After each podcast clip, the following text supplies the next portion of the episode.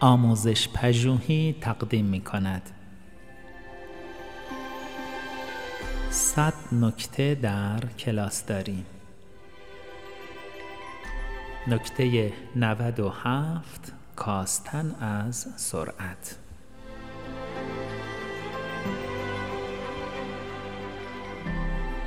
تدریس در کلاسی با دانش آموزان جنجالی تأثیری عمیقا خسته کننده بر شما دارد. وقتی در چنین کلاسی هستید تمام مدت درگیر کارهای دانش آموزان می باشید در چنین کلاس هایی همواره باید آماده و سرحال و با حد اکثر توان باشید.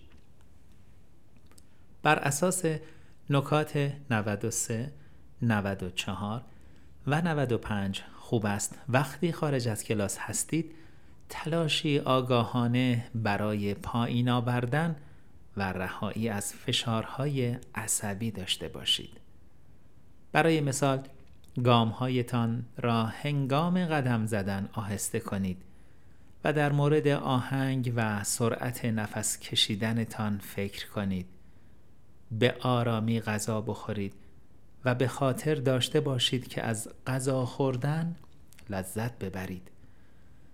وقتی این امور به یک عادت در سبک زندگی شما تبدیل شود بازیابی قوای از دست رفته برایتان بسیار آسانتر می شود